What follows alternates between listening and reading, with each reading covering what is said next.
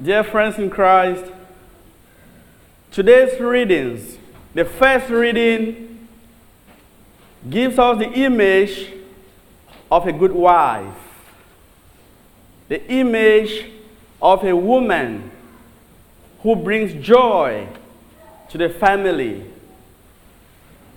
And remember that the image of a husband and wife is a relationship between God and his people Israel.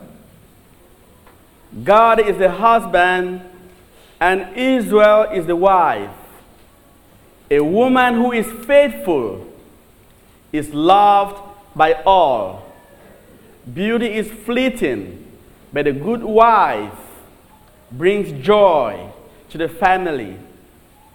In our second reading, dear friends, St. Paul reminds us of the fact that if we are not careful, the day of the Lord will come and meet each one of us as a thief, which means that we all are supposed to be ready.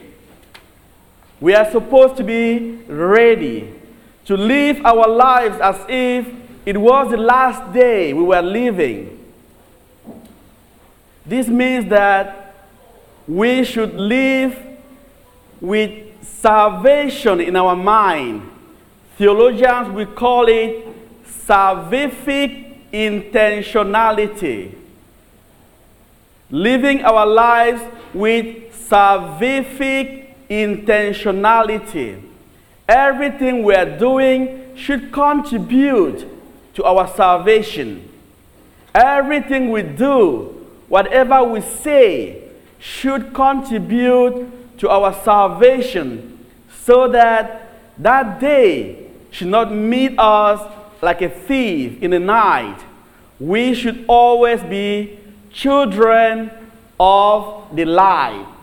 As our entrance hymn said today, Christ be our light, shine in our lives and in our darkness that is the invitation that we all are supposed to invite Jesus to come and shine in our lives. The gospel passage, by the way, it was very long. It was a long passage, right? But that long passage could be summarized. Three things stand out in that passage. Three people three different attitudes towards the gifts that they received. And three things could be reflected upon. First, stewardship. Second, accountability. And the last, necessary risks three different people were given three different talents according to their abilities. The first got five talents according to his ability.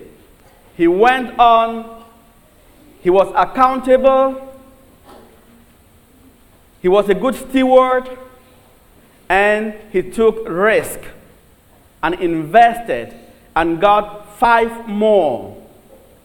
The second did the same, but the last person failed because of fear. Proverbs 31 tells us that every gift we have is not for our sake, it is for others and for God. The gifts we have received is not only for us, for others and for God. When we look at these three people, you can situate yourself. Which of the servants are you? The one who received five talents and invested, or the one who received two and invested, or the one who received one and buried it. I won't talk about the gifts that I outlined in 1 Corinthians chapter 12, all the spiritual gifts.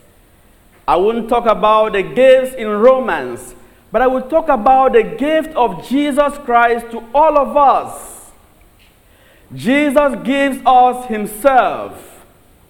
He gives us Himself in the first place in the Gospels. We receive Jesus Christ in His Word. We receive Jesus Christ at baptism. We receive our faith. We receive Jesus Christ in the Eucharist, which we receive today. And above all, we receive Him in the sacrament of reconciliation.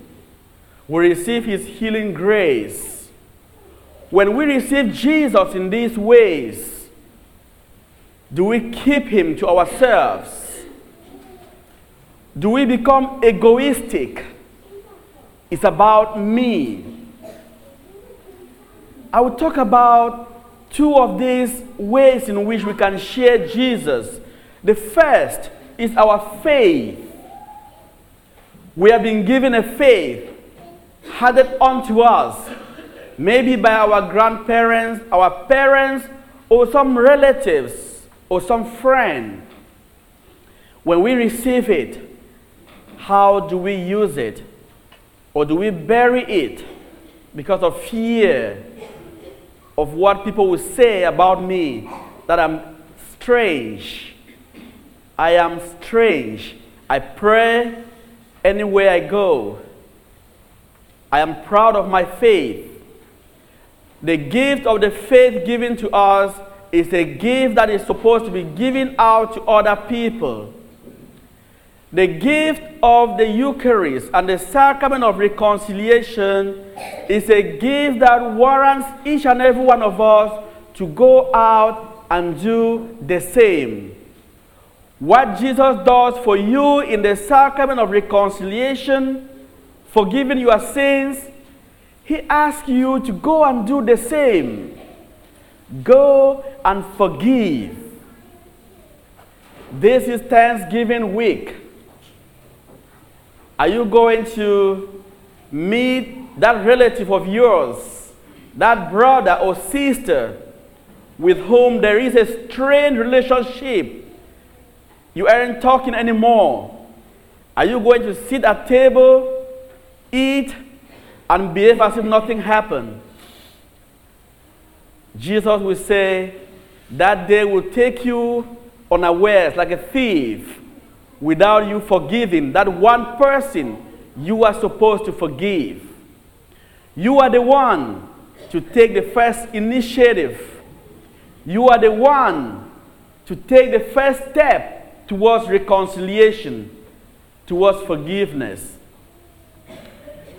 To end it all, dear friends, one example of someone who shows us the way we can share Jesus is our Blessed Mother, Mary. When she encountered Angel Gabriel and received Jesus in her womb, what did she do next? She took the first initiative in haste. Luke chapter 1, verse 39. She went in haste to meet her cousin Elizabeth and shared Jesus with Elizabeth. Immediately she arrived and greeted Elizabeth. The baby in her womb leapt with joy. That is the power of sharing Jesus. That is the miracle of bringing Jesus to other people. When you receive Jesus today in the Eucharist, Will you keep him to yourself? Or will you share him to bring joy to somebody? When you step out of this church today, you are stepping into mission territory. Evangelize through your way of life, through what you say, through what you think, and how you treat other people. Amen. Amen.